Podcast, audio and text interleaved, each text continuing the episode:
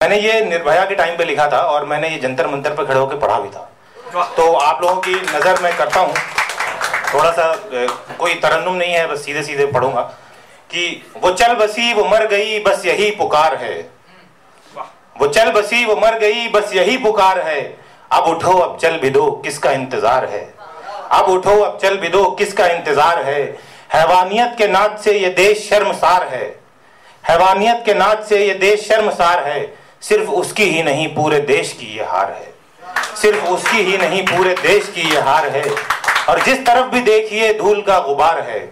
उस टाइम पे कुछ ऐसा ही था, जंतर मंतर के पास, कि जिस तरफ़ भी देखिए, धूल का गुबार है आँख से जो बह रहा दिल का वो उबाल है। सीने में सबके जल रही ये कौन सी मशाल है? अब उठो, अब चल भी दो, किसका इंतज़ार है?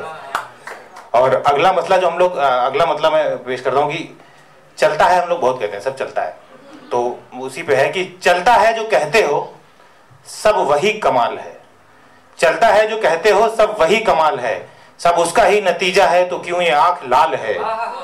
सब उसका ही नतीजा है तो क्यों ये आँख लाल है? नेता कहें, तरक्की मुझको लगता ये जवाल है। अब उठो, अब चल भी दो। किसका इंतज़ार है? और आखिरी बंद कि अपराधियों के सामने कानून क्यों निढाल है? हमने अभी भी देखा। बहुत सारी निर्भया, मैं आपको बता दू, निर्भया दिल्ली में हुई, इसलिए हाईलाइट हुई। बहुत सारी निर्भया खेतों में किनारे पड़े मिलती हैं, लेकिन उनको कोई पूछने वाला भी नहीं होता। तो अपराधियों के सामने कानून क्यों निढाल है? सच में बुझ गई क्या इंसाफ की मशाल है? कबूत देश चला रहे सो रहे क्या लाल है? हम लोग कहते हैं ना पॉलिटिशियंस आर वेरी डर्टी तो हम लोग नहीं है ना मतलब मतलब एक कहा गया कि अगर शरीफ लोग नहीं आएँगे तो बदमाशी रूल करेंगे।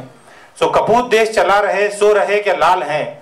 अब उठो अब चल भी दो किसका इंतज़ार है? बहुत शुक्रिया।